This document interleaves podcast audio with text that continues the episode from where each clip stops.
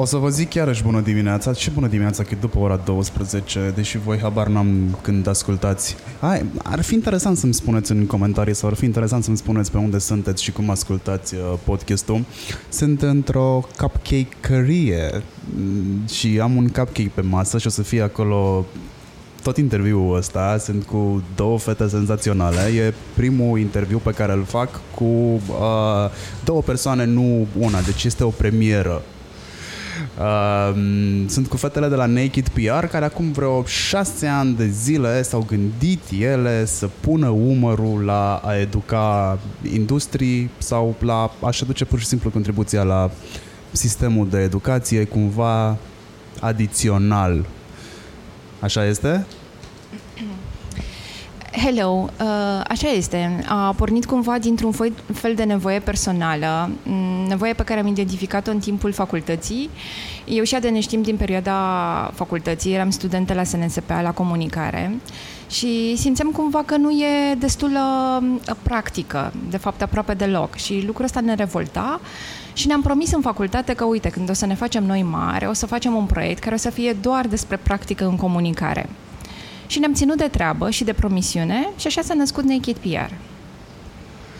Mm. De când... Uh, hai să luăm altfel. Ce vârstă ai de când ai intrat în industrie? Uh, nu neapărat ce scrie în buletinul tău, dar ce te recomandă? Uh, hai că încep eu cu Începe vârsta. tu. Așa. Uh, eu sunt Adelina, uh, Adelina Borțan, mă mai cheamă și Florea după soț, uh, deci uh, practic uh, mi-a cam 5 minute să-mi scriu numele. Uh, bine că nu mai am examene importante de dat, am scăpat de capacitate, BAC, uh, admitere uh, și ce să fac parte din echipa Naked PR de 6 ani. Iar de dreapta mea? Eu sunt uh, Raluca și de șase ani de zile sunt uh, jumătate dezbrăcate de la Naked PR. Putem spune că faceți 12 ani împreună? Uh, nu, nu, le nu, Însumăm, nu. Dacă le însumăm? Dacă le însumăm, da, e practic uh, împ- împărtășim aceeași experiență. Deci, Deci șase ani. experiența ea în antreprenoriat e de șase ani. Doar. De- Să știi că aceeași problemă o am și eu cu numele, mai ales de când sunt în București. Am deja un folder separat cu numele meu scris greșit. Ah. De atât de multe ori se pocește numele. În Ardeal n-am avut problema asta, în București am problema asta.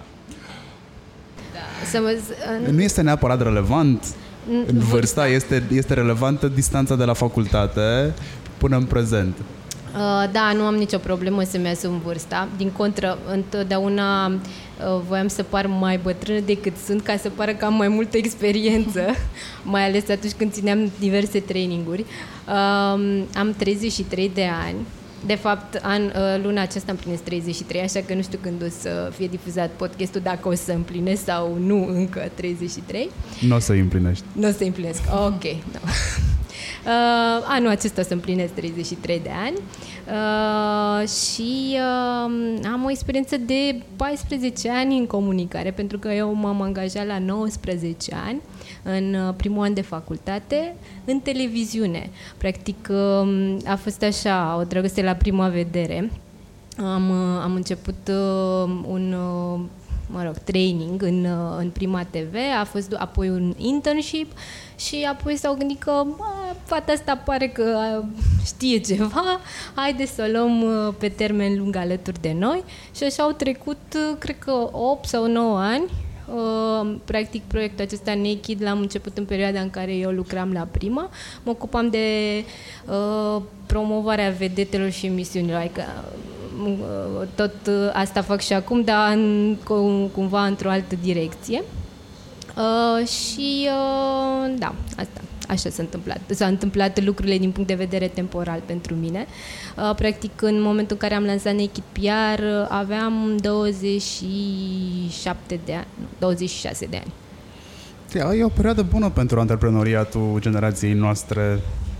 Da, e bine, acum știi cum e. Cifrele sau numerele sunt relative, cum simțim noi lucrurile.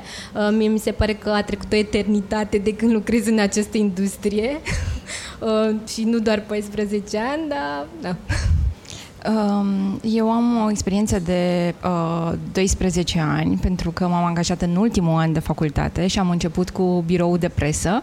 Cu un birou de presă îmi plăcea de atunci să scriu și cred că eram atrasă de cuvinte și de faptul în care combinația dintre cuvinte poate să creeze realități diferite. Apoi am lucrat, am făcut comunicarea pentru um, un minister dar unul foarte uh, actual și cât se poate de uh, deschis. E vorba de Ministerul Comunicațiilor. Și apoi am luat-o pe calea freelanceratului. am ce spirit de explorator pe care l-am avut mereu în mine. Sunt o căutătoare, îmi plac drumurile nebătătorite. Și am pornit cu oade uh, Naked PR. Ok. Hai să le spunem oamenilor numele vostru complet. De-a dreapta mea este uh, Raluca. Uh, spune tu numele complet, că ai și cratimă. Sunt una dintre persoanele alea care au cratimă în, în nume. Mă rog, Raluca Crista mă știe toată lumea, pe Facebook sunt Raluca Elena Crista. Așa, și, și eu am cratimă, să știți, mă cheamă și Alexandru. Good to Bine, know. Alexandru. Să știm să spunem la mulți ani de Sfântul Alexandru. Da, am aflat și eu recent că există uh, sărbătoarea asta în calendar. Da, da, pe Eu nu 29 știam. august. Da, tai că mi-a insistat să mă cheme și Alexandru. Da, și la mine moștenire de familie cu Elena, adică... A, da, Trebuie culmea adusă că mai pe- departe. Pe, amândouă ne cheamă Elena. Bine, la mine partea asta cu Elena e o treabă foarte interesantă pentru că pe soțul meu îl cheamă Constantin. Adică, nu știu, eu n-am af- am aflat de-abia uh, ulterior că, iată, împărțim și o zi uh, onomastică. E perfect combo. Și acum uh, cel mic uh, poartă și el numele de Constantin, dacă am zis să avem o triplă sărbătoare în familie uh, și cu uh, Ralu deja suntem patru persoane practic din familie care se Ne sărbătorim. Da, da. Ok, a venit ideea cu Naked PR. Ați început primele cursuri. Um, ce înseamnă să faci să organizezi de fapt traininguri, ce înseamnă să organizezi cursuri, ce înseamnă să faci rost de traineri, cum evaluezi trainerii, um, cum atragi oamenii la cursurile astea. În momentul ăsta sau la, mă rog, în momentul ăsta piața putem spune că e cam plină de traininguri, da? Găsești așa. cam la fiecare colț, diferă prețul, diferă trainerii, diferă calitatea aia pe care o livrează trainerii și memorabilitatea, că până la urmă cam asta livrează trainerii. Dar uh, când ați început voi acum șase ani, nu prea exista conceptul de Nu. training. Nu prea exista și noi nu le-am spune chiar traininguri, fiindcă, deși pare un clișeu, pentru că în zona asta de comunicare toată lumea vorbește astăzi despre experiențe, realmente noi când am început în 2016, 2013. 2013 asta, am avut de, a- asta am avut în gând, să, să generăm o experiență. De la oamenii pe care am ales și cumva cred că asta e unul dintre cele mai grele elemente, să găsești cei mai buni oameni din piață care să aibă disponibilitatea și generozitatea de a împărtăși din ceea ce au făcut, până la um, felul în care ne organizam aceste experiențe de comunicare. Aveam, suntem primii care am introdus în piață ideea de invitați. La fiecare întâlnire aveam invitați care să povestească din, uh, din experiența lor relevantă pe subiectul pe care noi îl discutam. Um, de fapt, ca să fac un pas mai în spate, apropo de Naked și de naming-ul acesta, de brandingul uh, destul de playful pe care l-am ales, uh, e, e o poveste în spate. Faptul că noi ne-am dorit ca aceste... Naked vine de la The Naked True și noi ne-am dorit ca aceste cursuri, experiențe să spună adevărul dintr-o industrie în, din industria de comunicare, de aici PR fără PR, adică toate, toate adevărurile și insight-urile acestei industrii, cum se face ea pe bune. Și așa am pornit. Noi în facultatea pe care am uh, absolvit-o, uh, nu prea am avut, probabil că lucrurile s-au schimbat între timp, dar uh, în 2005, când noi am început această facultate, nu erau foarte mulți profesori care uh, să lucreze în, în, în PR și asta am simțit pe tot parcursul facultății. Faptul că nu aveam taciu cu industria, cum se întâmplă de fapt lucrurile în PR și am căutat mereu uh, să aflăm lucruri de la oamenii care chiar lucrează zilnic în uh, domeniul ăsta. Și asta a fost challenge-ul. Hai să aducem oameni care lucrează zilnic uh, în industria asta, știu cum se întâmplă lucrurile și ne pot povesti și nouă și cursanților insight-uri de acolo. Uh, și uh, spuneai de trainer, partea de a selecta traineri e cea mai importantă din proiectul ăsta și cred că uh, partea aceasta ne-a făcut să supraviețuim cei șase ani și uh, ea, ea e cea care dă valoare uh, proiectului, uh, pentru că noi căutăm oameni care să aibă acel share factor. Știi că to- uh, sunt foarte mulți specialiști în piață și sunt foarte mulți oameni buni în domeniile lor, dar sunt nu sunt atât de mulți care au disponibilitatea de a împărtăși cu tine din experiența lor. Cred că e și o trăsătură în personalitatea fiecăruia, dar cred că e și ceva pe care îl exersezi și această uh, dorință de a da mai departe din ceea ce tu ai acumulat de-a lungul timpului. Și uh, am avut alături de noi uh, din punctul nostru de vedere, sigur că e un proiect uh, în care alegem uh, oamenii uh, subiectiv, așa e firea lucrurilor, dar am avut de-a lungul timpului alături de noi oameni care au avut ceva de spus în, și au în continuare ceva de spus în industria comunicării. Uh, și cred că cel mai important este că am reușit să construim o comunitate. Uh-huh. Și oamenii care vin la cursurile noastre sau au venit la cursurile noastre s-au dezvoltat foarte frumos mai apoi. Fie businessul, fie ei din punct de vedere pers- uh, profesional și au dezvoltat cumva traiectoria într-o altă direcție decât uh, mergeau până în momentul în care au ajuns la cursurile noastre. Și avem foarte multe exemple și dacă ne permis să și dăm câteva exemple, uh, avem o, o, o persoană care ne-a devenit și o prietenă foarte, foarte bună, bună da. Alina Racheru. Ea avea, la momentul în care noi am început și a venit la cursurile noastre, că a fost printre primele cursante, o fabrică de cămăși, printre puținele business-uri 100% românești și își crease un brand, Pineberry, un brand de cămăși pe care doia să-l dezvolte și să-l facă cunoscut în momentul respectiv uh, nu era cunoscut absolut deloc. Acum putem să vorbim despre colaborări cu foarte multe persoane publice pe care le-a avut. Vânzările îi merg foarte bine. Ea s-a implicat în tot fel de acțiuni de uh, CSR în zona asta de Fashion Revolution și uh, suntem tare mândre de ea. Adică am văzut cum a folosit conexiunile și know-how de la Naked ca să-și dezvolte businessul propriu. Și e doar unul din exemple. Uh, da. Po- poate mai spune Ralu că am avut și anul trecut o, uh, ceva mult mai recent, o colaborare da. foarte faină. De fapt, noi așa am pornit la nivel de experiențe de comunicare, dar așa cum spunea de am reușit uh, și cumva cred că este unul dintre marile câștiguri ale proiectului, realmente să construim o comunitate și pentru că oamenii pe care i-am adus, adică n-am neglijat niciodată partea de networking și e un lucru pe care l-am învățat pe propria piele. Businessurile să fac cu oameni, nu cu bani. E un adevăr pe care, cum spuneam, l-am, uh, l-am simțit pe, pe propria piele. Uh, și atunci am reușit să, să uh, creștem împreună, ceea ce e mare lucru, sincer. Uh, la cursul, spre exemplu, de mm, business PR pe care l-am avut anul trecut și pe care îl avem și anul acesta, în sezonul acesta, este, este organizat în parteneriat cu Mchen PR și ținut de Imola Zoltan. Uh, Dincolo, desigur, de uh, tot know-how pe care l-au primit, de faptul că um, la fiecare întâlnire Imola aducea câte un specialist din agenție care venea cu cazuri uh, concrete și care povestea cursanților uh, diferite experiențe de comunicare, uh, s-a întâmplat să se și ajute participanții foarte tare între ei. Adică, mai concret, am avut un pilot de curse, Cristiana Oprea, uh, și uh, Elena Serotencu, o posesoară, mă rog să zic, un, un antreprenoriat, un, o agenție de turism românescă. Uh, Cristiana își căuta uh, destul de um, asidu la un moment dat uh, sponsor pentru că voia să participe la o cursă de mașini mașini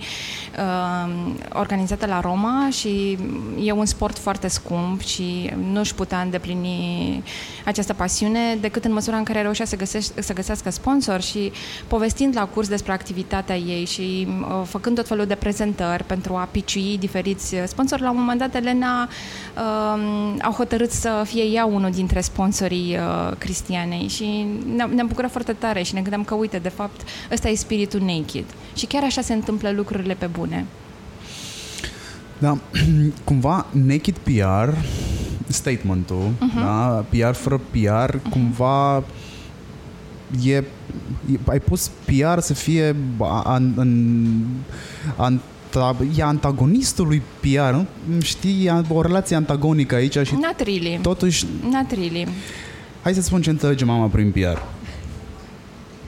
Mama înțelege că, hai să spun piaristic, înfrumusețez adevărul. Nu neapărat mint, dar înfrumusețez adevărul. Asta însemna Pentru PR-ul. diverse Nu cauze. mai înseamnă asta. Ce înseamnă PR-ul atunci? În 2019, în 2020, PR-ul înseamnă m, asumare, înseamnă a prezenta adevărul așa cum este, înseamnă a face bine și înseamnă o comunicare true. De fapt, Cât mai cred că tu? principala datorie a, a oamenilor de PR, a noastră, uh, este să încurajăm companiile uh, oamenii și lumea în general să facă bine și pentru noi și pentru comunitate și asta încercăm și noi la cursuri uh, să facem bine pentru comunitatea în care uh, uh, activăm, să facem bine, uh, să ne facem bine nouă, să facem bine businessurilor noastre, că atâta timp cât nouă ne merge bine și oamenilor care sunt în jurul nostru le merge bine. Da, și această nevoie de umanitate reală, de less is more, de repere culturale și emoționale, de dincolo de tot ce înseamnă partea de tehnologie și de noile realități, noile realități uh, uh, tehnologice. Nu știu dacă ai văzut, uh, cred că una dintre cele mai șeruite imagini uh, din ultimii doi ani este cu o statuie. Ai văzut această, această statuie? Uh, ne arată nouă oamenilor de comunicare și cred că lumii întregi că dincolo de uh, faptul că trăim în realitate virtuală, uh, trăim într-o lume în care arti- uh, inteligența artificială este everywhere, uh, nu ne-am pierdut umanitatea și uh, cred că uh, PR-ul despre asta e, despre cum uh, punem uh, omul uh, în toate acțiunile noastre. Cu siguranță o să găsim oameni care sunt de altă părere când vine vorba. Sunt de acord că PR înseamnă asumare, uh, dar cred că PR-ul este de fapt despre împachetarea asumării. Se mai poate vorbi de o împachetare acum cu rețelele sociale? Cred că tot timpul vorbim despre, mai ales acum vorbești de împachetare. Hai să ne uităm puțin la segmentul politic în momentul ăsta, pentru că se face PR la greu. E, Ai, e, e, un, e cu totul atipic și e o... E un segment, uh, da, mai sensibil, să zicem. Putem face, putem lua orice segment în calcul. Da, putem să discutăm și despre asta, pentru că toți suntem înainte de campania electorală Exact.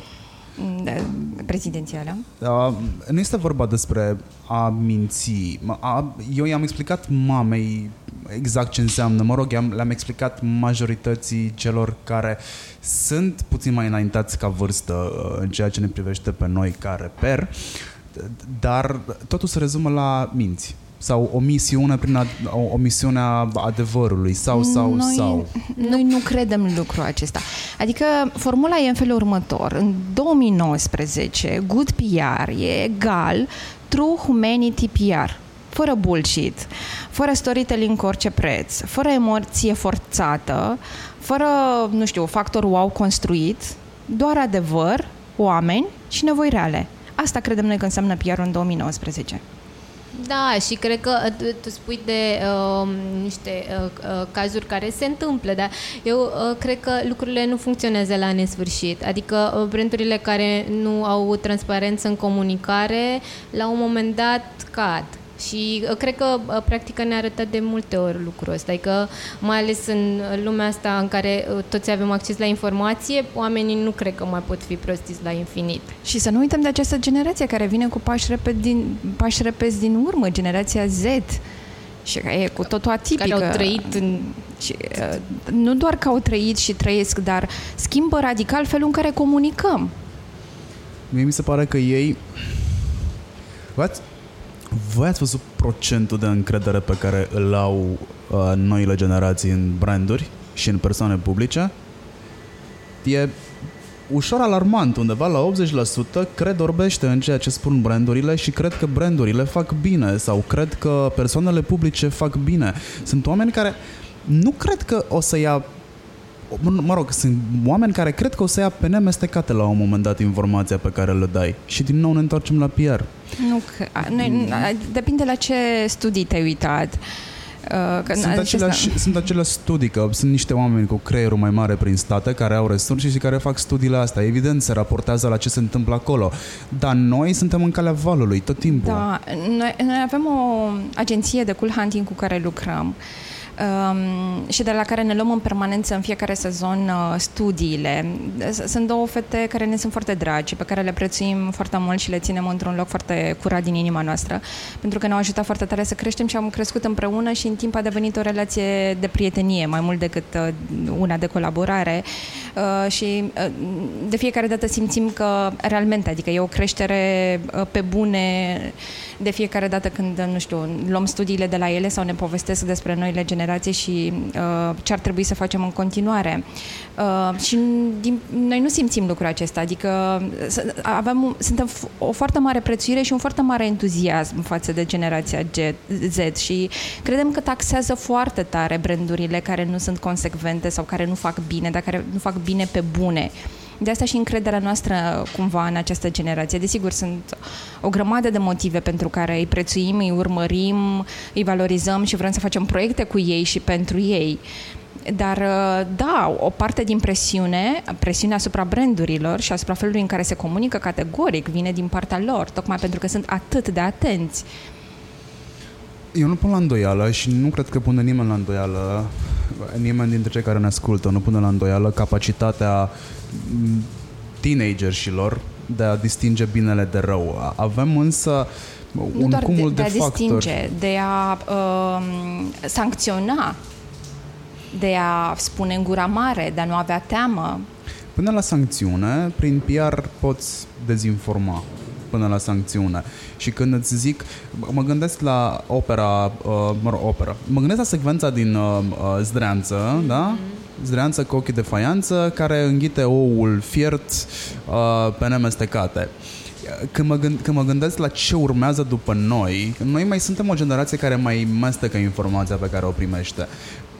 Când, când tu spui de asumare, Uh, te referi și la responsabilitate, pentru Evident, că eu nu cred se poate că una fără alta. este, de fapt, PR înseamnă responsabilitate. Când îți spun cred că înseamnă mai mult împachetare este despre faptul că pot să-ți spun că economia a scăzut sau am avut parte de o creștere negativă. Impactul pe care îl are a doua variantă este mai mic decât prima variantă asupra moralului tău. N-am mințit, n-am spus prin omisiune, n-am, n-am... E o creștere negativă. Acum, creșterea negativă poate fi și în jos. Depinde de care parte a publicului ești. Priarul înseamnă, poate însemna într-un, într-o situație de criză. E adevărat, și mă... dar um, Uh, există acest cuvânt magic, responsabilitate și comunicarea făcută cu responsabilitate personal și este doar o uh, abordare cât se poate de personală. Eu nu cred în formula asta în care uh, împachetez lucrurile, fiindcă mai devreme sau mai târziu adevărul iese la suprafață. E doar o chestiune de, de timp și cred foarte tare, cum spuneam, în această... Adică privesc cu foarte mult entuziasm această nouă generație care vine și care e foarte atentă la felul în care uh, brandurile și liderii comunică și nu îi poți păcăli cu ușurință. Poate că mai sunt generații vechi care, uh, nu știu, nu, nu sunt... E o chestiune de atenție, să o numesc așa, nu sunt atât de sensibile la astfel de subiecte, dar cred că o, comuni- o comunicare făcută cu responsabilitate, cu asumare și true, este câștigătoare din toate punctele de vedere. Și ar mai fi un lucru. Um, oamenii care activează în meseria aceasta ar trebui să-și asume uh, această idee de a uh, duce informația mai departe într-un mod responsabil. Uh, și uh, noi am și făcut acum, cred că 2 sau 3 ani, uh-huh. o campanie uh, în care am pus și binele și răul în balanță uh, și binele pe care îl aduce PR-ul și uh, partea mai puțin bună. Da, uh, social și media în special. În, da. în zona, uh, da, în zona social media și am făcut un decalog uh, niște, mă rog, să zicem un fel de porunci uh, pentru oamenii care lucrează în industria asta a comunicării. Dacă o să uitați la noi pe site-ul să le găsiți acolo, că nu cred că e timp La să le însușim pe toate. Dar uh, e interesant modul în care noi, oameni de comunicare, uh, ne raportăm la, la lucruri. Și cred că ar trebui să avem aceeași responsabilitate pe care o au medicii uh, atunci când depun jurământul lui Hipocrate.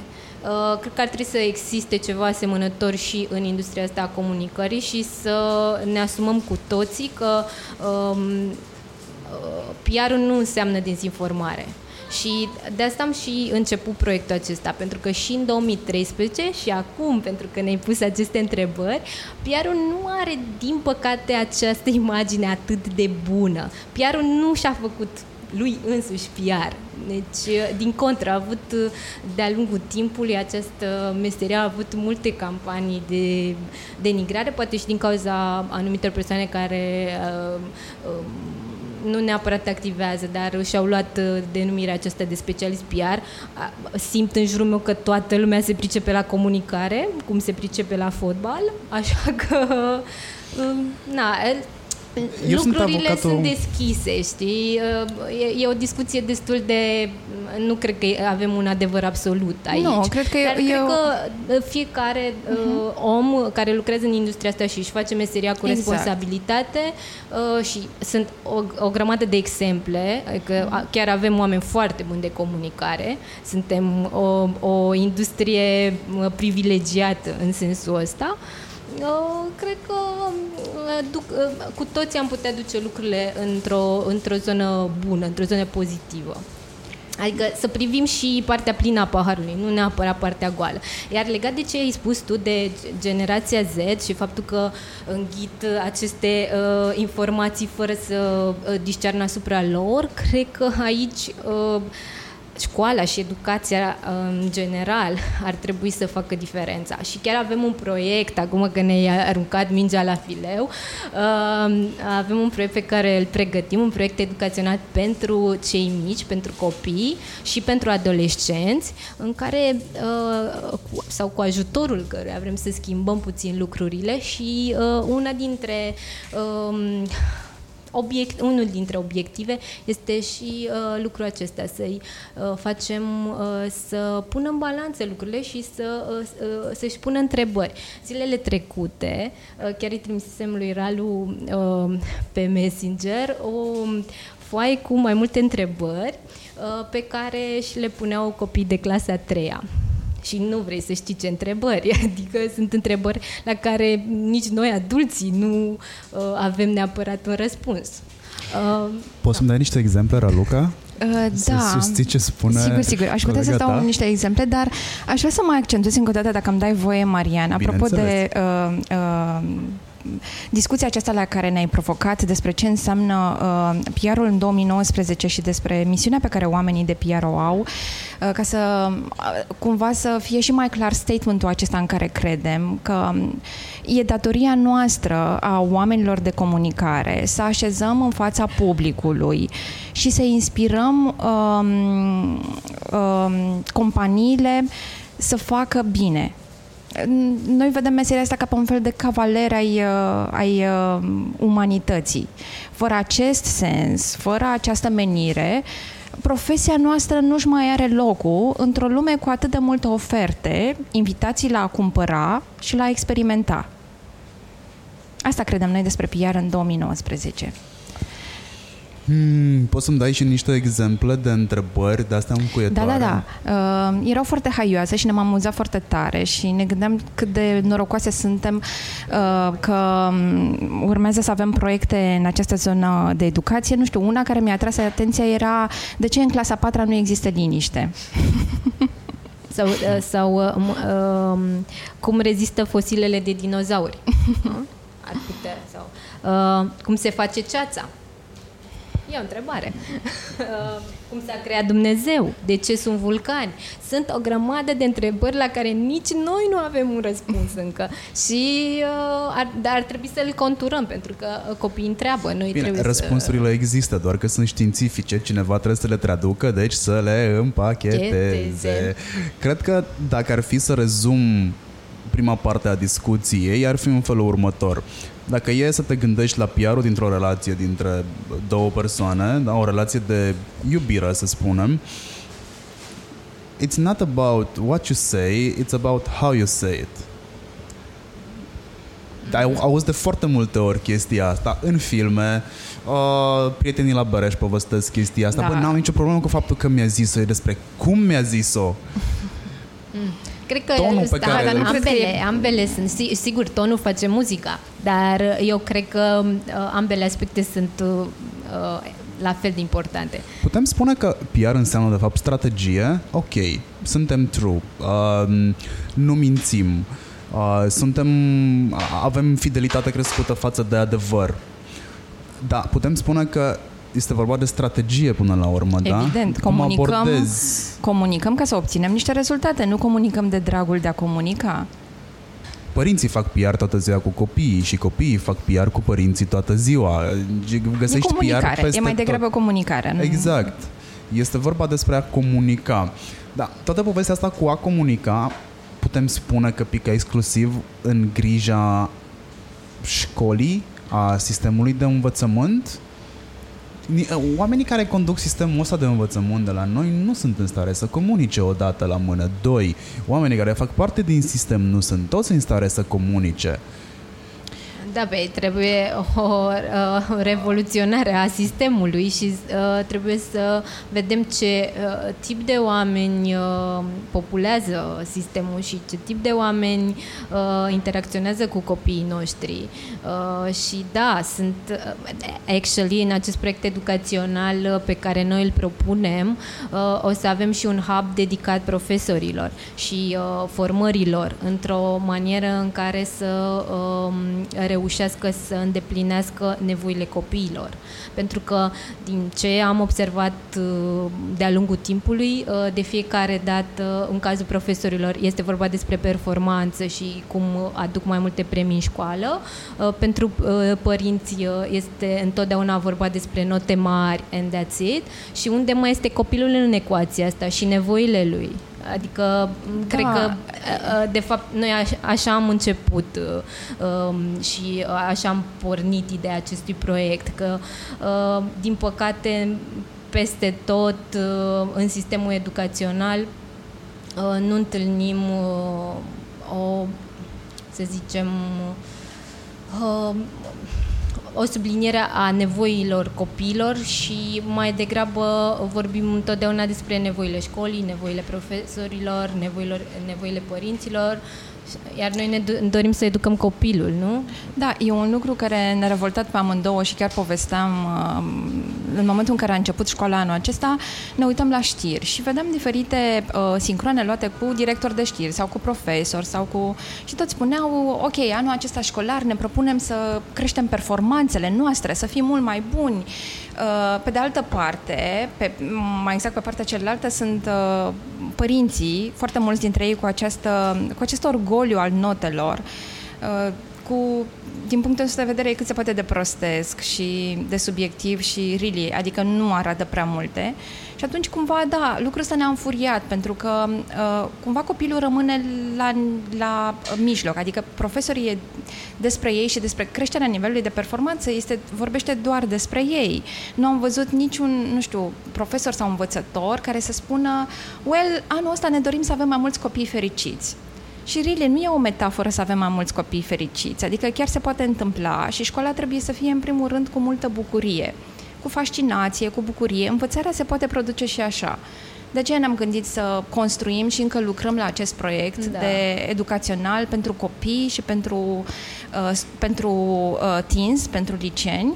Și în mijloc se află un soi de rebrand- rebranding pe care îl construim pentru învățare, că de fapt asta despre cum învățăm.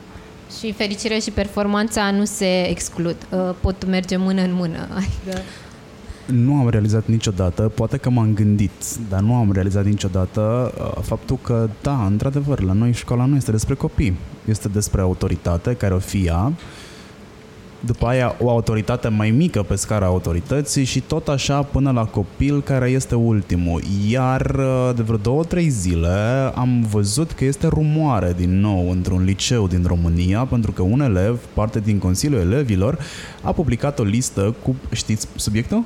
Nu. A publicat nu, o nu, listă cred că- cu mm, banii care se dau pentru fondul clasei, pentru, mă rog, învățământul Iată. gratuit, știți povestea, da? Iată, minunata generație Z și atenția ei la detalii. Aici este de fapt, eu sunt, eu mă bucur foarte mult când văd astfel de, de răbufniri, pentru că în generația noastră doar ne-am făcut curaj. Am început să vorbim pe la colțuri, eu cred că vorbitul pe la colțuri este bun, că de la colțuri ajungi în strada principală și după aia mai sus. Cel mai bun PR, word of mouth. Word of mouth, exact. Doar că acest copil a fost luat um, a fost luat în balon pe românește la 11 uh-huh. metri pe un grup de WhatsApp din care făceau parte părinți. Am uh, copilul, mă rog, fata, a publicat screenshot-uri fără nume și poză, a ținut neapărat să nu facă numele uh, publice, în care era e- efectiv, se cerea pedepsirea acestei inițiative. Pentru că toată discuția se rezuma în jurul plătim 10.000 de euro, parcă, dacă nu greșesc suma, Oh, 10.000 de imensă. euro pentru paza școlii pe care ar fi trebuit să o asigure primăria, pentru că da, școlile în momentul ăsta sunt în subordinea primăriilor și primăriile trebuie să se ocupe de bunul mers al uh, școlilor din zonă.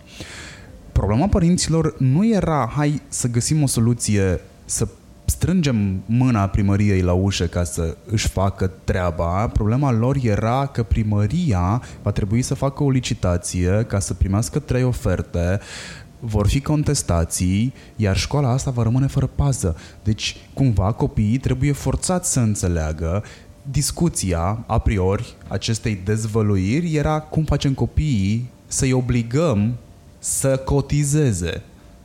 Iar părinții mai aveau puțin și răstigneau copilul ăsta pentru că a avut inițiativă. Avem în ultimul an, cred că am numărat 3-4 astfel de ieșiri în decor în ghilimele pe care eu le aplaud ale copiilor. Da, este absolut splendid, adică a, a, asta e tipul de generație, de, de asta vorbeam de entuziasm, care spune lucrurilor pe nume, care are curaj, care își asumă lucru. De seama că este un nivel de asumare foarte mare să ții piept și până la urmă și de principiu, să spui cu voce tare în ceea ce crezi, e Cred că nu ar fi extraordinar. avut curaj copiii ăștia de care noi povestim acum dacă nu ar fi avut backup-ul părinților. E clar că educația de acasă uh, și încurajarea lor... Știi ca- care e diferența, uh, Marian, între uh, ce uh, am trăit noi uh, și părinții noștri și ce se întâmplă acum? Uh, uh, eu sunt mămică de foarte puțin timp, dar uh, cred că am citit șase cărți despre uh, cum să-mi educ copilul mai bine și mai exact cum să uh, cresc uh, un individ cu multă încredere în el. De fapt, uh, asta uh, îți spun cam toate cărțile acestea de parenting și uh, uh, văd părinții în jurul meu uh, super uh, concentrați pe, pe, pe partea asta și interesați de, de lucrul ăsta și uh, cred că asta e diferența. Cumva, deci, cred că a, începând cu vreo 10-12 ani în urmă, uh, putem vorbi de acest uh, val de uh, cărți și uh, lectură în zona aceasta de parenting.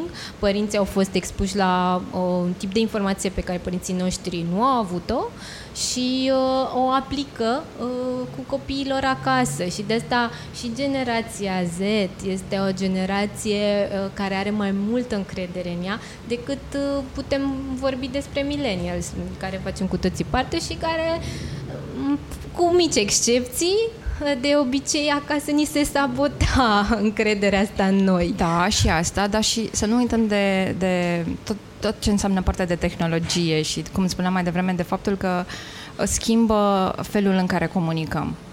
Ei trăiesc în, și prin tehnologie și atunci e cumva firesc să comunice diferit și să aibă o altă structură. Și cred că și a, a, valul acesta de influencer a, influențează foarte mult vlogger, bloggeri.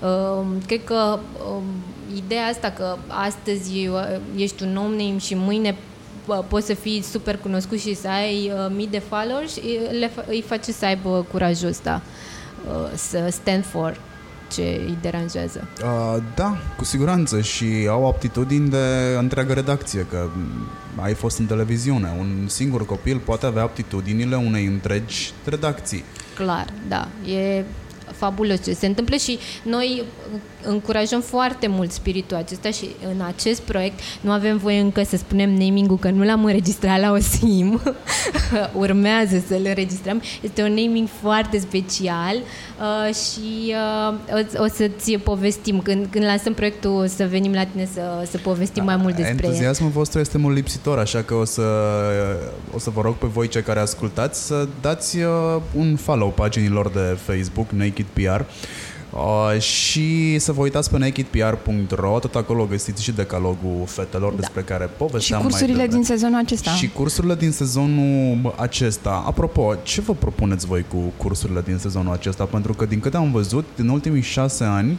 ați avut câte o agendă separată pentru fiecare dintre cursuri. Uh-huh. Chiar dacă profesorii, trainerii stau repetat, scopul nu a fost același. Da, povesteam la începutul uh, interviului uh, înainte să începem să registrăm, uh, că noi am uh, ales uneori profesorii la Naked uh, și foarte subiectiv, în sensul în care urmărim o persoană, activitatea unei persoane dintr-un anumit domeniu. Ne place foarte mult cum comunică, ce face și ne dorim să aflăm mai multe lucruri de la persoana respectivă și atunci îl întrebăm dacă n-ar vrea să vină să țină un curs la Naked. Că cumva vrem să aflăm informații de la o persoană și atunci uh, Naked e un, instrumentul perfect pentru noi ca să aflăm informații de la persoana respectivă. Uh, cam așa uh, facem noi uh, pitch ăsta uh, pentru profesori și uh, sezonul acesta vrem să-ți mulțumim că ești uh, gazda uh, și ai acceptat să fii gazda unia dintre workshop-urile pe care noi le propunem uh, în această toamnă și ți-am zis, te-am ales din aceeași perspectivă și îți mulțumim mult că ai acceptat pentru că noi urmăream activitatea ta și ne, ne, ți-am zis, ne, ne place foarte mult uh, uh, modul în care comunici și suntem convinse că vom afla o grămadă de lucruri da, interesante. Mai pe scurt, vrem să ne facem și noi un podcast și nu știam cum și atunci, ok, am zis, uite, invităm pe Marian să țină un curs de comunicare online și o să aflăm și noi uh, toate insight-urile despre podcast. Plus că partea asta de social media, mai ales în zona tehnică, um, e destul de solicitantă pentru noi și cum se schimbă lucrurile atât de repede, nici nu poți să ții pasul. Am zis că sigur o să, o să ne prindă tare bine ceea ce o să ne Da, spui tu. și ăsta este uh, răspunsul de fapt la întrebarea ta, de ce schimbăm agendele de la sezon la sezon, fiindcă nu mai poți vorbi de o comunicare uh, egală, adică ce înseamnă comunicare, nu știu, în... Uh, Uh, primăvară 2019 nu mai înseamnă comunicare în toamnă 2019 și atunci încercăm de fiecare dată să ținem pasul, să fim in the news, să ținem pasul cu toate instrumentele de comunicare și evident că schimbăm și agenda.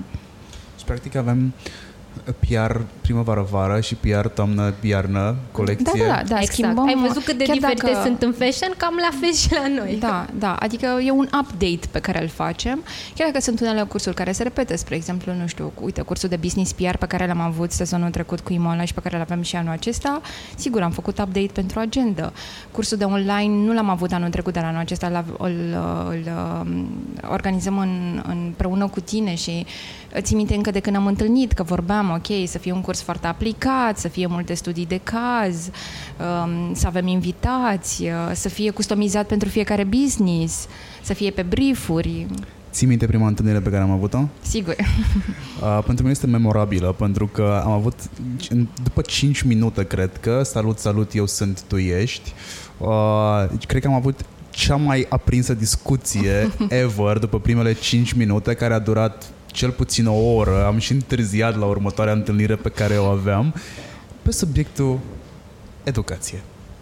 Da, e, un, e realmente o pasiune um, și Ade și eu venim din familii în care um, avem uh, părinți educatori, părinții mei sunt învățători, mama lui Iade este educatoare și cumva am și crescut în, în acest mediu, dar e un lucru care ne preocupă și ne pasionează și cred că de asta și tot entuziasmul ăsta pe care l-ai simțit încă de la prima întâlnire și suntem foarte decise, adică ne-am suflecat mânecele și ne-am apucat de treabă. Am început cu Naked PR și acum continuăm cu acest proiect pentru copii și adolescenți și avem multe planuri în viitor, adică realmente ne După e discuția aia în contradictoriu eram convins că nu mai sună nimeni. Că nu să te mai suni? Da, pentru nu. că, m-am, mă rog, eu de obicei sunt ușor avocatul diavolului pentru că sunt foarte curios până unde poate merge un om cu argumentarea. Și eram foarte curios până unde poți merge cu argumentarea. Uh, subiectul era foarte simplu, uh, era tehnologie uh-huh. uh, care ne ocupă prea mult timp, uh, care ne distrage atenția. Uh, eu spuneam care ne, că este ne schimbă lumea felul în în care, care ne îndrăgostim și iubim, exact. care ne Exact. schimbă felul în care comunicăm, care ne schimbă felul în care trăim. S-ar putea să fie o nevoie a mea de uh, argumentare, de debate pe care probabil n-am, nu, cu siguranță n-am avut în liceu, pentru că la noi nu se practică uh, debate-ul. O să te invităm la școala noastră. Avem. Se numește uh, dezbatere, Dezbatere socratică. socratică. Perfect! O să fiu acolo. Și pe Marc și pe Mara. Mara. Abia Mara vă așteptăm. bate la argumente. Deci Păi- Mara, Abia așteptăm. Da, da, da. Mara este clar exemplu concret de trăiesc în casă cu doi oameni de comunicare. Abia așteptăm să o cunoaștem. Da, s-ar putea să vă schimbe puțin uh, uh, uh, pentru tura viitoare de copii pe care o să-i antrenați în ghilimele în proiectul al cărui nume încă nu îl spunem, da, The Unspoken, E un naming foarte interesant. sunt convins că așa este. Mi-a, mi-a plăcut foarte mult discuția aia, să știi, Mă și bucur. m-a pus foarte mult pe gânduri, motiv pentru care Am, Am această zis- calitate de a pune oamenii pe gânduri. Da, și mie îmi plac oamenii care pun alți oameni pe gânduri, pentru că, uite, Thank You for Smoking, filmul pe care probabil l-ați văzut, dacă nu l-ați văzut nici voi cei care ascultați, ar îți face bine să puneți mâna și să îl vedeți. Pentru mine e de căpătâi în, ceea ce, în, în industria de PR filmul ăla. Adică nu cred, nu te-aș lăsa să lucrezi cu mine până nu vezi filmul ăla și mai sunt vreo două pe care ar trebui să le vezi. Uh-huh. Uh, sunt niște meserii native din punctul meu de vedere. Nu le poți învăța matematic, nu există formule de aplicare. La bază există psi- și șapte ani de acasă proverbiali în România, în altă parte îi putem spune bun simț sau îi putem, mă rog, common sense până la urmă, uh-huh. da? În common sense se prevede faptul că nu minți, nu fur, nu dai în cap, nu, nu, nu. Da, e common sense. Asta încercăm sau asta încercăm și noi acum să explicăm ce înse- de ce PR-ul ăsta nu mai este la fel ca în trecut, în care era avea o valență negativă, va avea în continuare valență negativă, la fel ca un cuvânt foarte simplu, uzual, manipulare. Desigur, va avea dacă îl facem noi să aibă, că noi suntem cei care face PR-ul. Exact. Adică de asta am... Și eu și am susținut atât de tare datoria asta oamenilor de comunicare și am tot uh, apăsat, am tot vorbit despre asta fi- și a, asta promovăm și la Naked PR, asta încurajăm de fiecare dată. Deci, desigur, va avea dacă noi vom face să aibă. Eu am așa o apetență pentru a da informațiile pe care le-am acumulat mai departe. Nu știu de unde am dezvoltat-o, nu am crezut niciodată că am stofă de profesor. Cu toate astea, în trainingurile pe care le-am susținut de-a lungul timpului, am stat și câte două, trei ore peste timpul alocat. Am stat până la ora 11 și jumătate noaptea la unele cursuri, deși noi trebuia să terminăm la ora 9 sau la ora 9 și jumătate. Nu i-am ținut captivi și nici legați de calorifer pe oamenii ăia. Uh, dar um, simțiți, în- întrebarea este simplă, simțiți omul ăla cu care voi vreți să lucrați pentru cursurile pe care le aveți, că Da. își dorește să dea informația mai departe, înainte să ajungeți la el sau doar în momentul în care lucrați cu el? Ați dezvoltat voi niște skills-uri așa, Se nu numește neapărat... stocăreală. Da, da, se numește stocăreală, bun, Da, ok. da. În principiu uh, simțim omul uh, în momentul înainte de a ne întâlni cu el. Uh, Întâlnirea cu el doar ne confirmă ceea ce ce noi am uh, crezut și până acum nu ne-am înșelat. Uh, deci ceva probabil nativ avem. e, da, uh, e... Nu avem neapărat un algoritm. Uh, mergem așa după suflet și uh, sunt sigur niște lucruri pe care le urmărim. Nu o să vă dăm secretul acum. E o muncă de research pe care o facem în spate, adică Um, de la domeniu până la, nu știu, și desigur e și o uh, alegere personală, fiindcă nu, trebuie să existe un fel de chimie, în felul în care face lucrurile sau comunică sau uh, e, e important. Însă avem și acest spirit de echipă, adică realmente în momentul în care îi invităm să vină să țină cursuri la noi, simțim că suntem o echipă și fiecare colaborează pe partea ei, dar împreună creăm o experiență în care toată lumea se simte bine. Experiența asta în care toată lumea se simte bine mi-ați dat două exemple de happy end. Da. Avem mai multe, dar am zis că timpul pentru podcast e da. limitat, da. să nu plictisim da, pe oameni. nu la mine. timpul la mine în podcast este nelimitat, pentru că podcasturile bune, discuțiile foarte bune se lungesc și uh, nu ar trebui oprite pentru că pur și simplu avem un standard de timp sau, nu știu, long form content. Asta e visul oricărui om de comunicare, să poate să vorbească nelimitat. da, uite, companiile de telefonie mobilă au reușit să le îndeplinească această dorință. Da, da, da. Și oamenii din uh, zona asta de IT sau something, uh, cumva tehnologiile au avansat așa de mult și nu mai costă atât de mulți bani. Că vorbeam de inteligență artificială și cât de mult costă anumite softuri în acest moment, uh, pe care noi ne-am dorit să le folosim, dar nu putem pentru că costă foarte mult și atunci încă mai facem munca respectivă by default. Dar, Mi se pare da. că avem prea multe resurse la dispoziție dintr-o dată și nu știm ce să facem cu ele și în ceea ce privește educația. Da, e mă rog, mm. paleta este ofertantă, dar din punct de vedere educațional la noi, nu știu ce să zic. Mi se pare că piața nu oferă tot ce ar putea să ofere. Da, dar știi cum? Cred că trebuie să ai viziune. Ca să știi ce să faci cu el, nu-ți folosesc toate sau nu toate în același moment al uh, tău de dezvoltare sau în același moment al tău de viață. Dar realmente cred că trebuie să ai viziune și un plan. Spre exemplu, a, a, acest proiect pentru, la care noi lucrăm, despre care îți povesteam, e construit pe două coordonate foarte mari. Una uh, pe tehnologie și una pe artă cumva pentru că nu poți vorbi despre viitor în afara tehnologiei, adică nu poți să crești oameni care să fie în afara tehnologiei, dar uh, ai nevoie să umanizezi puțin tehnologia aceasta, să o încălzești cu tot ce înseamnă partea creativă, artistică, umană, care ne definește indient. Și atunci, dacă tehnologia e prea multă sau dacă resursele tehnologice sunt, mm, nu știu, prea ofertante la un moment dat, cred că depinde realmente de uh, planul pe care îl ai și de strategia pe care ți-o faci. Ce alegi să folosești din tot ce ai la dispoziție și cum integrezi lucrul acela și mutând focusul uh, spre cursurile uh, pentru adulți. Uh, piesa s-a schimbat foarte mult din 2013 până, până acum uh, și uh, motivul pentru care uh, oamenii uh, vin la cursuri uh, s-a schimbat și el. Uh, dacă în 2013 Așa vorbeam este. de oameni uh, care erau avizi de cunoaștere, voiau să învețe multe lucruri, se duceau la o grămadă de cursuri și uh, da, piața nu era la fel de ofertantă ca astăzi.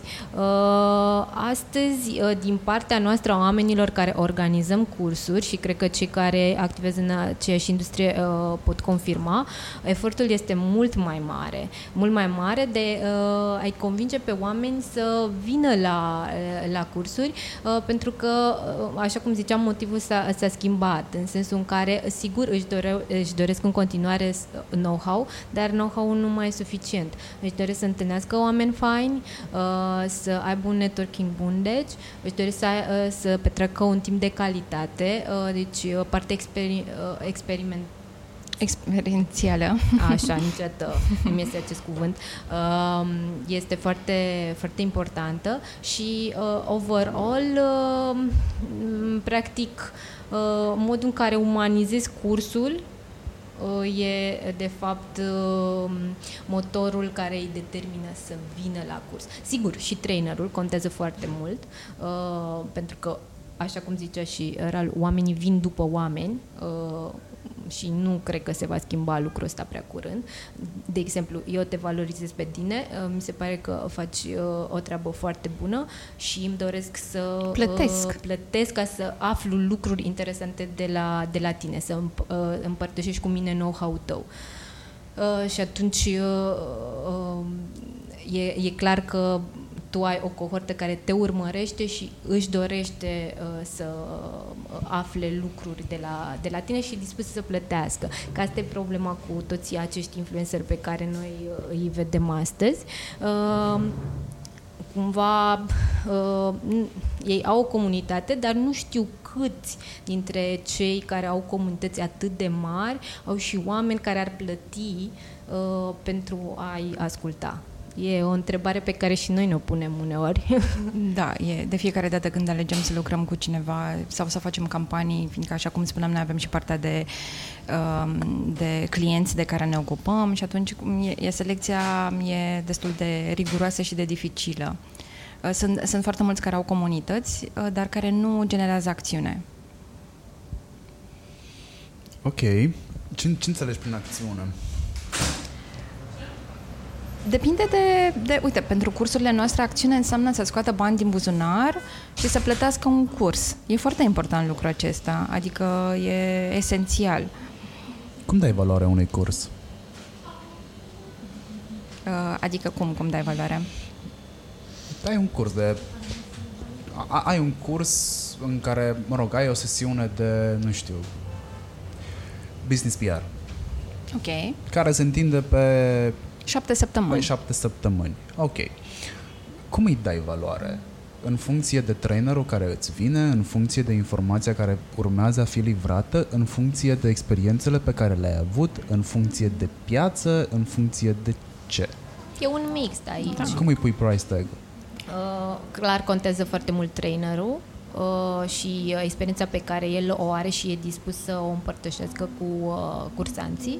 Uh, apoi invitații, așa cum ziceam, că sunt foarte, foarte importanți pentru că și ei vin cu partea lor de experiență uh, și care validează de fapt ce, ce s-a livrat la, la workshop în întâlnirea respectivă. Uh, și se creează niște debate-uri interesante de cele mai multe ori uh, și partea practică, pentru că uh, uh, și la cursul tău uh, și la uh, cursul de business PR avem o parte practică, în sensul în care uh, omul are un brand pe care uh-huh. îl promovează, uh, poate fi brandul propriu, poate fi uh, brandul uh, Pentru care companiei, lucrează. pentru care lucrează și își dorește să îmbunătățească anumite aspecte. Fie că vorbim de partea de prezentare în social media, domne, nu, nu reușesc să uh, fac Comunic. brandul vizibil, Da. uh, am bugetul acesta și de cele mai multe ori îl irosesc. Va afla la cursul de social media ce ar trebui să facă mai bine.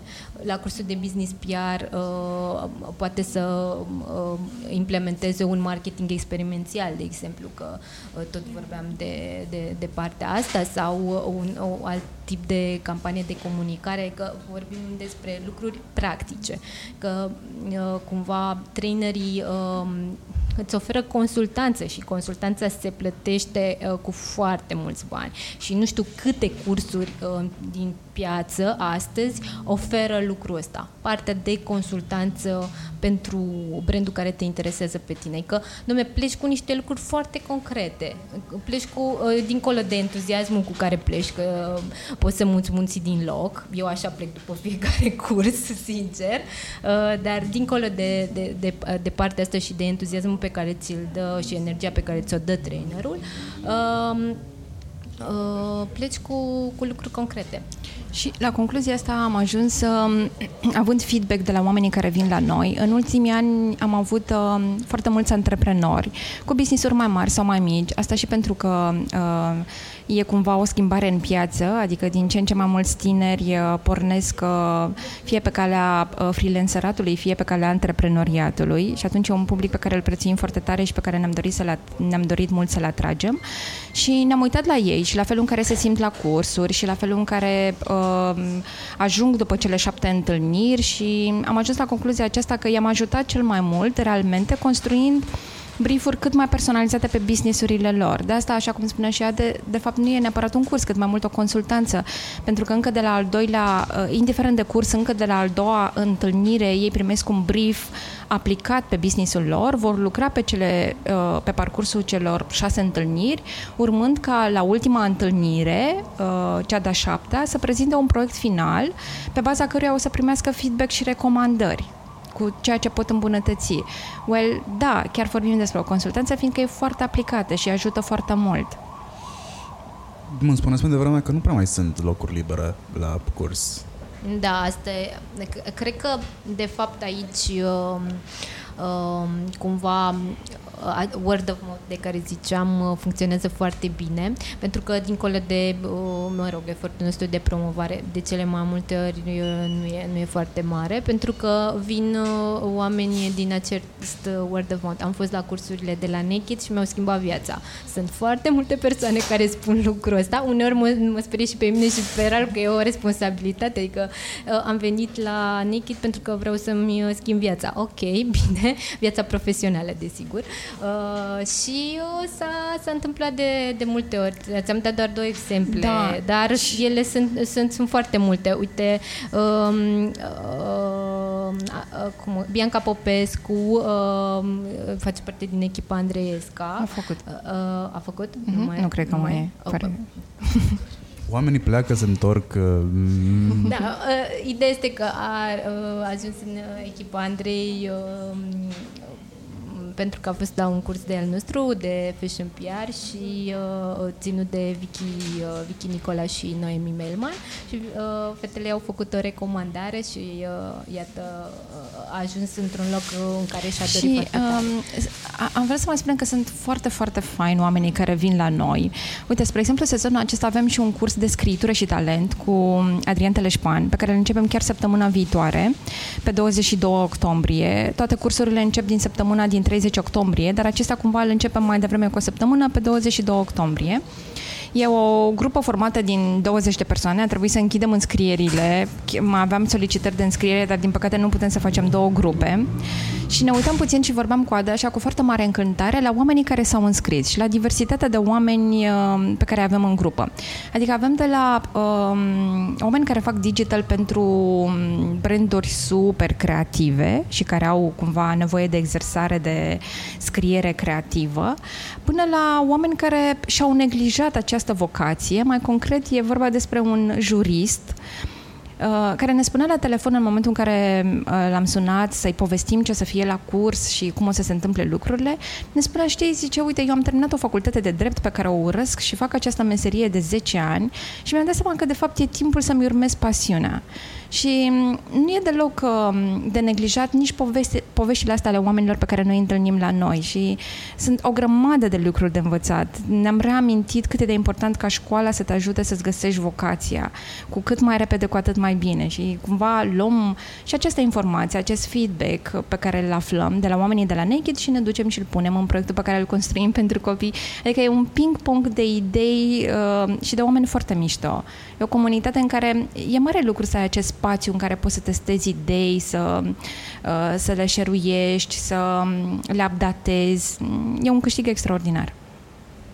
Sunt convins. Să știi că, deși v-am stocărit și știam destul de multe despre voi și mm, știam despre Naked PR, când am zis da, n-am zis da, pentru că pur și simplu am eu impulsul de a spune da la foarte multe chestii care îmi sună mie fancy, despre care știu, ci pur și simplu nu mă gândeam că pot să am o discuție atât de aprinsă cu voi pe PR și mă bucur foarte mult că am fost plăcut surprins de asta. Noi n-am prea avut șansa să interacționăm mai mult de uh, mail-uri și chestii organizatorice. Um... Da, poate pentru că naming-ul ăsta cu care noi am pornit Naked pare, uh, cum spuneam, e foarte Uh, foarte bine ales, dar uh, și asumat și noi ne jucăm destul de mult cu el. La început când am uh, deschis Naked PR, eram salvate în numere de telefon, nu știu, Raluca Naked. Și se întâmpla de multe ori să fim într-un cerc și să sune telefonul și să apară Raluca Naked. Și erau tot felul de, de glume pe seama asta, însă nouă ni se pare foarte mișto să te numești Naked și să faci lucruri cât se poate de serioase. Bine, mai, mai erau și uh, glume când mergeam pe la conferințe uh, ca, ca și speaker și e, era numele nostru și Naked PR și ceilalți speaker zic, ah, dar eu credeam că veți veni naked. Oh my god. Da, This is bine, the da, obvious glume joke. de început genul fără ăsta. să ne, până să ne cunoască și să Sigur ne că descopere. uh, naming-ul acesta ne ajută să fim memorabile, asta e cert. E clar. Um, cursurile cu mine încep în 30. Uh-huh, da, să facem o recapitulare. Miercuri, pe 30 octombrie, de la Da. 18.30. O Mai să sunt locuri? Durează șapte săptămâni. Uh, trei locuri mai avem disponibile. Trei locuri mai avem disponibile. Asta înseamnă că astăzi, când înregistrăm noi 18, uh, mai erau trei locuri. Deci dacă luni, când eu o să public interviul ăsta, uh, nu mai aveți locuri libere, îmi pare rău. Mai facem un sezon. Mai facem un sezon, da. Ok. Uh, Eu zic să încerce, totuși. Mulțumesc pentru presiunea pe care ați pus-o pe mine. Uh, mă ajută foarte mult, mai ales că astăzi mă duc și la Brașov. Am, uh, uh, da, am o prezentare. E sezonul prezentărilor, e sezonul trainingurilor. E un fel de sezon de nunți. Când începe luna septembrie, Exact, încep toate. da. Începe Da. sezonul de nunți pentru piariști și oameni de comunicare și marketeri. Cam așa este. Și, și, și la noi, cursurile din toamnă se vând cel mai repede. Uh, Primăvara, se vând și cele din primăvară, dar primăvara știi cum e, e un sezon mai uh, relaxant. Oamenii in- uneori mai investesc și în alte lucruri, nu neapărat în know-how primăvara, e mai uh, Mi se, relaxant pare, aici. mi se pare foarte tare faptul că oamenii încep să investească, să bage bani pentru a primi informație, pentru a primi know-how, pentru că până acum vreo 2 ani de zile, un an și jumătate, hai, cred că nu greșesc când spun și un an. Da, mă, da. Baza pot să o aflu și de pe Google, pot să o aflu și de pe net, pot să o aflu de oriunde informația asta. Mai citesc o carte, nu trebuie neapărat să mă duc să dau bani pentru aia, pentru că consultanța nu a avut niciodată o valoare în România, o, o valoare intrinsecă. Dau banul, primesc asta. A, îmi spune ceva, 5 minute. Da, dude, dar aia 5 minute conțin informație comprimată din ultimii 10 ani de experiență ai omului ăluia. You gotta pay for that.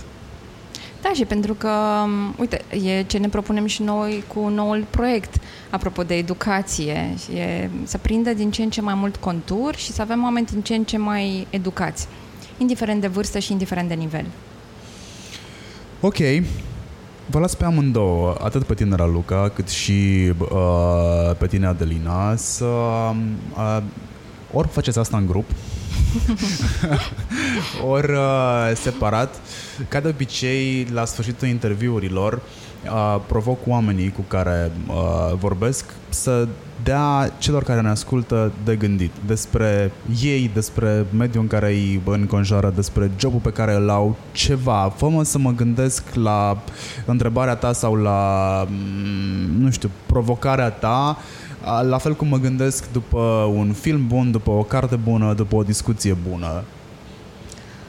Da, e- eu întotdeauna am făcut lucrurile cu multă bucurie și de fiecare dată când uh, mă trezesc dimineața, mă bucur că merg la birou, merg cu entuziasm și uh, aș vrea să întreb pe cei care ne ascultă să se întrebe ei înșiși dacă uh, fac cu bucurie ceea ce fac, dacă se trezesc cu entuziasm și dacă sunt fericiți cu meseria pe care o practic acum. Pot să mai adaug eu. Și dacă e suficientă informație stocată la voi în chipuri. Da. Da. Uh, eu nu știu ce aș vrea, cu ce aș vrea să rămână sau ce aș vrea să întreb, dar aș vrea să vă povestesc despre un film pe care l-am revăzut în ultimele două săptămâni de două ori, apropo de filme pe care trebuie să le vezi pentru documentare. Îl văzusem, cred că, în perioada liceului și acum l-am revăzut, evident, cu alți ochi. Um, Cercul poeților dispăruți, cu Robin Williams. E un film pe care l-am revăzut pentru proiectul de educație pe care lucrăm, fiindcă mi se pare că e unul dintre filmele mele preferate și cred că e un model de educator și așa vrem să fie oamenii pe care noi îi aducem în proiect, tipul acela de educator și Um, are la un moment dat, e o, tot filmul e memorabil, dar cumva e o secvență de care eu mă simt foarte legată. Când el îi uh, urcă pe uh, copiii cărora le predă literatura engleză, pe liceeni, pe băncile uh, clasei și le cere să privească lumea, uh, cum, cum se vede lumea de pe catedră, de pe bancă. Și le spune, well, uite că se vede diferit. Și că, de fapt, științele umaniste, tot ce înseamnă partea de poezie, de artă, de, de creație, uh, nu doar că te ajută să-ți faci meseria mai bine sau să fii mai creativ, dar te ajută să te uiți diferit la lume și la lucruri. Cum avem noi o expresie pe care o folosim foarte des în comunicare, să schimbăm scaunele, să construim perspective diferite. Și cred că cu, cu asta aș vrea să, să-și pună pe gând, să se urce mai des pe catedră, să-și caute perspective diferite și, nu știu, să închem așa cu cuvintele lui Robin, care îmi plac foarte, foarte tare, Captain, oh Captain, Captain, my Captain. Eu aș zice să vă suiți pe catedră, dar nu cu picioarele ca pandele la începutul anului școlar. Ba, ca, cu picioarele ca panderele. Ca așa să ne suim. Așa să ne suim. Și dacă nu avem să luăm un scaun, d- dacă e să retrogradăm mm, puțin Da, sau... da, nu, nu, e același, nu e aceeași perspectivă. Nu e aceeași perspectivă. Deci, de fapt, pandele făcea un exercițiu de imaginație. Probabil că vă și el acest A, da, sunt convins, sunt convins. Nu sunt răutăcios, ci pur și simplu, așa sunt eu de obicei. Uh, vă mulțumesc foarte mult, Raluca, Adelina. Și noi îți mulțumim, Mulțumim foarte mult. tare Am avut mult. ceva emoții atunci când ne-ai povestit, dar Sper că ne-am descurcat onorabil. Da, când ai avut emoții? când ai propus interviul. Când v-am propus? Și azi dimineață când am început. De ce? Uh, fiindcă e o perspectivă nouă și o privește fiecare dată cu emoție, cu mult interes, dar și cu emoție. E și, e și o premieră în viața noastră pentru că uh, am uh, mereu am crezut în puterea podcastului uh, și vorbeam cu Ralu, de fapt ea are un proiect de acum patru ani De podcast. sau cred că Da, cinci. mi-a spus. Da, de podcast pe care nu l-a implementat încă. Dar acesta este primul podcast la care participăm și uh, ne-a făcut tare, tare mare plăcere, tare mare, Să mare știți că plăcere. pe, și pentru mine este o premieră. Este primul podcast pe care îl fac uh, cu doi invitați. Da, Deci să nu știți mai că premier. din scaunul meu, că tot vorbeam de schimb de scaune, nu este deloc simplu, pentru că trebuie să fiu atent la două persoane, trebuie să fiu atent să le coordonez pe ambele, să nu intre unele peste altele, să dau subiecte de discuție în care ambele să se completeze. Da, Am e mult mai complicat. Am putea face și un curs la Naked PR despre interviu. Exact, Iată, exact. iată, da. Sunt uh, o grămadă de subiecte pe care... Vezi Da. ce înseamnă să schimbi scaunul? Da, să știi că fac asta de obicei uh, o dată la săptămână, cred că când uh, ceva, când mi se pare că m-am obișnuit prea mult cu statutul de X, hmm, ce-ar fi să mă pun în locul nu știu cui? I can do that. Uh, vă mulțumesc foarte mult că ne-ați ascultat. Uh, aș vrea să mai repetăm experiența asta cel puțin peste un an de zile, un an și jumătate, să vedem dacă mai gândim la fel despre PR. Ar fi super interesant. Asta clar, da. Cred că și mai devreme, pentru că am prom- ai promis că o să ne mai inviți când lansăm proiectul uh, pentru copii. Ah, da! Uh, Damn it, și asta e deja on the record. Da. Da. Și adolescenți, să vezi ce am făcut și pentru adolescenți. adolescenți. Să știți că aș vrea eu să vă dau ceva de gândit în ceea ce privește adolescenții și proiectul pe care voi urmează să-l implementați. Um, eu am o dilemă. Mă rog, nu e neapărat dilemă, e o constatare care generează o dilemă. Părinții noștri au avut un task destul de simplu, să ne facă să facem diferența între bine și rău. Dar noi acum, pe lângă asta, mai avem un task să le explicăm copiilor cum să facă diferența între uh, real și Imaginar. imaginar. Mhm. Pentru că nu mai există limite. Uh, virtual este imaginar fără doar și poate, doar că am da. găsit o altă etichetă pentru uh-huh. el și mi se pare că jobul părinților de acum este mult mai complicat tocmai din perspectiva Și asta. al părinților și al școlii. o E constatare... o temă pe care și noi avem pe agenda noastră la, de proiect. da, de proiect. A- O să avem un curs pe tema asta. Da. Da, povestim când uh, Și o lansăm. dezbatere. Perfect. Vă vă mulțumesc că ne-ați ascultat. Vă invit uh, să intrați pe nakedpr.ro să urmăriți activitatea fetelor. Uh, vă mulțumesc că îmi trimiteți comentarii și vă mulțumesc că îmi dați steluțe și subscribe pe Spotify sau pe Apple Podcast sau pe celelalte uh, platforme pe care ascultați voi uh, podcastul, că sunt multe la număr. Și Și da, hai, uh, hai să ne educăm unii pe alții, că asta ne-am mai rămas. Nu ne putem pune speranțele în nimeni. Exact. Mulțumesc, ne reauzim cu siguranță tura viitoare. Pa, pa! Pa, pa! Pa, pa!